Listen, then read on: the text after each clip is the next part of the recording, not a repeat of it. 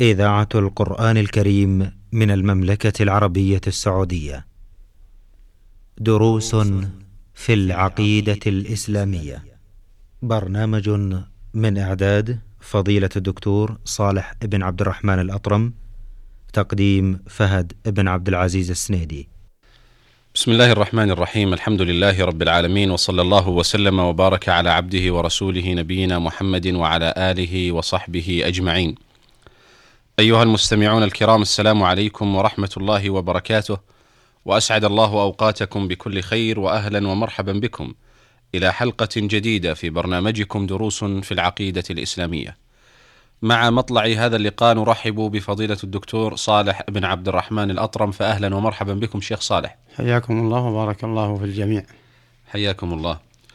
في الحلقات الماضية تحدثنا إشارات سريعة عن هجرة المصطفى صلى الله عليه وسلم من مكة إلى المدينة حينما لاقى صلى الله عليه وسلم أذى شديدا من المشركين هو وأصحابه. ضايقهم المشركون مضايقة شديدة فحدا بهم ذلك إلى الهجرة من مكة إلى المدينة.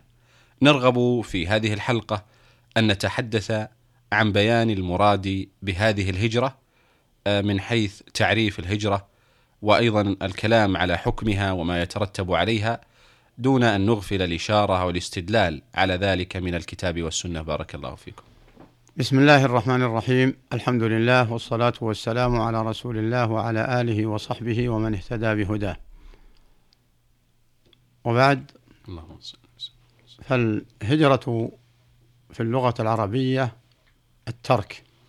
نعم. فمطلق ترك الشيء يقال هجرة بمعنى امتنع من فعله أو امتنع من الكلام في نطق ما لا يراد. نعم. هذا من حيث اللغة العربية. ومن حيث المسمى الشرعي هو الانتقال. من بلد الشرك والكفر أي البلد الذي تغلب فيه المعاصي نعم. وتطغى بحيث لا يمكن أن يظهر دينه وأن يعبد ربه على الوجهة الشرعية. فإنه يترك هذا البلد وينتقل إلى بلد إسلامي يستطيع أن يعبد الله على بصيرة وأن يعبد الله جهرة لا خفية فهذا المعنى تضمن المعنى اللغوي الذي هو ترك بلد الكفر ليتحقق المعنى الشرعي المطلوب من الإنسان نعم. وهو إظهار إسلامه وعبادته ربه على وجهة شرعية وعلى طمأنينة ويعلم ويتعلم.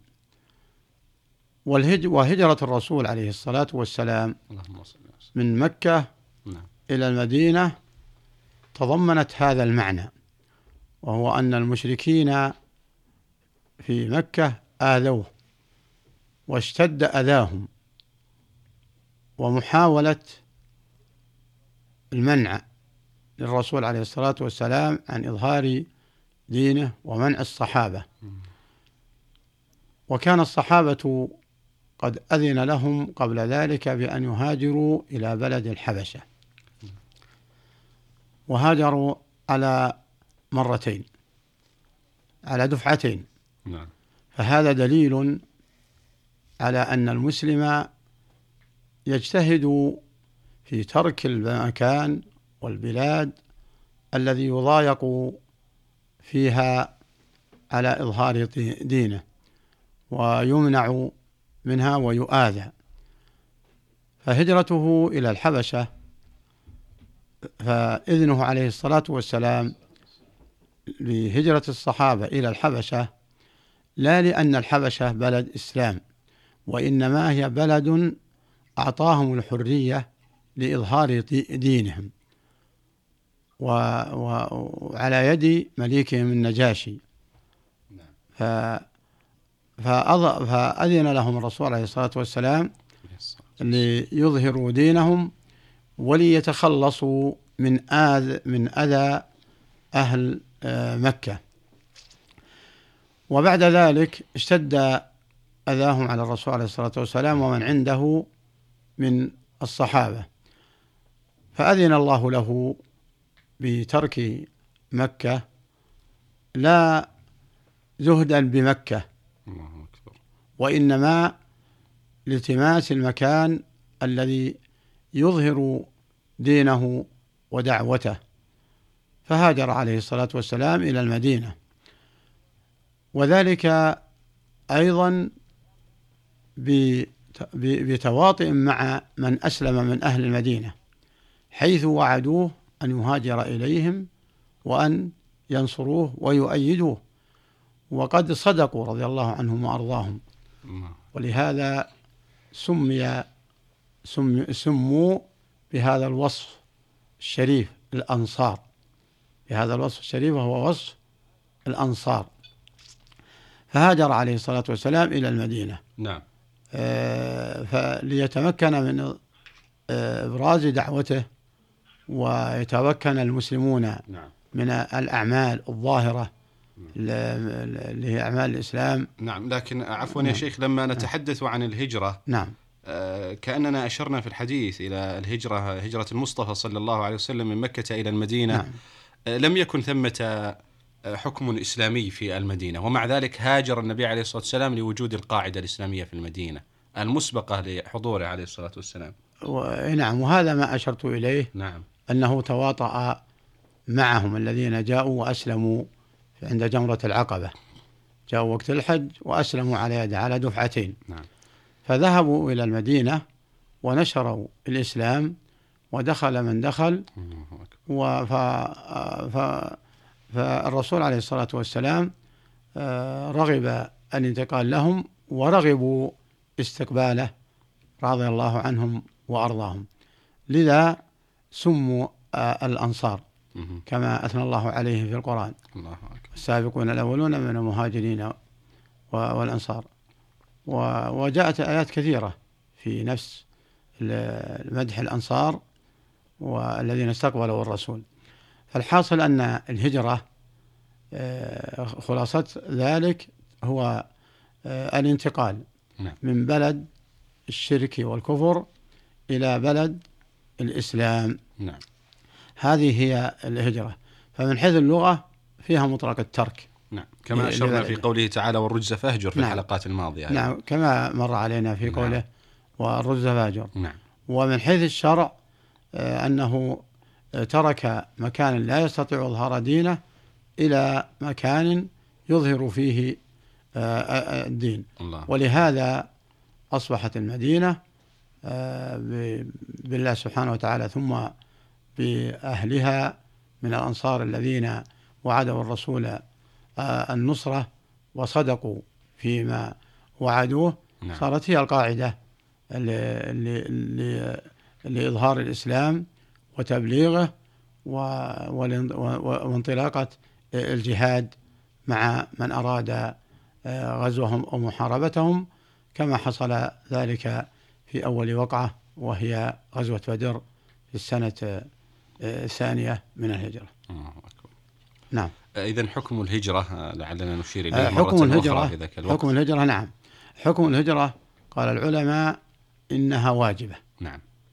يجب على من حوصر عن إظهار شعائر الإسلام من صلاة وصيام أو ذكر لله جهرا نعم. جهرا لا إله إلا الله أو ذكر الرسول عليه الصلاة والسلام أو اتباعه إذا ضويق ومنع من إظهار ذلك وجبت عليه أنه يهاجر بإجماع وقد حكى كثير من العلماء الإجماع على ذلك من, نعم. من علماء المسلمين على السنة والجماعة أنه إذا استطاع من ضويق على دينه واشتد عليه الأمر نعم. أن ينتقل من هذا البلد إلى البلد الذي يظهر فيه آه، إسلامه وإيمانه نعم. وأعمال ومتابعة السنة وينصر من من فيها وينصرونه لهذا الإظهار معيار نعم. مخصص يا شيخ هذا الإظهار بحيث يعمل الشعائر الظاهرة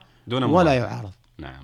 ولا يعارض. كالصلاة وغيرها نعم من شعائر الإسلام الظاهرة. كشعائر الإسلام الظاهرة وذكر الله الظاهر نعم. لأنه في بلد آه، الكفر والوثنيات والخرافات لا يمكنونه من أن يرفع آه، لسانه بلا إله إلا الله فضلا عن العبادات الظاهرة لأنهم يعتقدون آه، معبوداتهم آلهة نعم. ويعرفون أن لا إله إلا الله تفرض كل مألوه دون الله سبحانه وتعالى فلهذا تجري منهم المضايقة ومن ثبت التوحيد في قلبه ورسخ الإيمان فيه وخالط عروقه ودمه لا يستطيع أن يترك آه، هذا آه، التوحيد نعم. وإذا ضايق ضويق عن إظهار الشعائر ووجد هناك متسع آه، فليهاجر وعلى هذا أدلة من القرآن والسنة نعم. أما السنة ففعل الرسول عليه الصلاة والسلام نعم. وإذنه لصحابته قبل أن يهاجر من مكة حيث أذن للذين هاجروا الحبشة و و و وأذن وهاجر هو بنفسه ومن وهاجر أصحابه تتابعت الهجرة إلى المدينة من جميع أقاليم البلاد من مكة وغيرها. نعم. هاجر إليها آه، من من أسلم. آه، أما القرآن آه، فكثرت الوفود من جميع أقطار الجزيرة قاصيها ودانيها للمدينة. فمنهم من جاء المدينة وأسلم وبقي فيها. نعم. ومنهم من رجع يدعو قومه في بلاده. نعم. شكر الله لكم يا شيخ. وإن كنت أش... كنت أشرت إلى دليل من القرآن بقي معنا يسير من الوقت فليتنا نستمع إلى دليل من القرآن على الهجرة في دقيقة بقيت. على كل حال لعلنا نسوق إن شاء الله تعالى في الحلقة القادمة طيب. لأن سياق الدليل لا بد من آه، استنتاج وجه الاستدلال. جيد. شكر الله لكم. لا تحتمله. شكر الله لكم. أيها المستمعون الكرام كان لقاؤنا في هذه الحلقة مع فضيلة الدكتور صالح بن عبد الرحمن الأطرم. شكرا لكم على المتابعة. تقبلوا تحية زميلي عبد الله عريف من الهندسة الإذاعية. حتى نلقاكم في حلقات قادمة. بإذن الله تعالى نستودعكم الله. السلام عليكم ورحمة الله وبركاته. دروس في العقيدة الإسلامية. برنامج من إعداد فضيلة الدكتور صالح بن عبد الرحمن الأطرم تقديم فهد بن عبد العزيز السنيدي.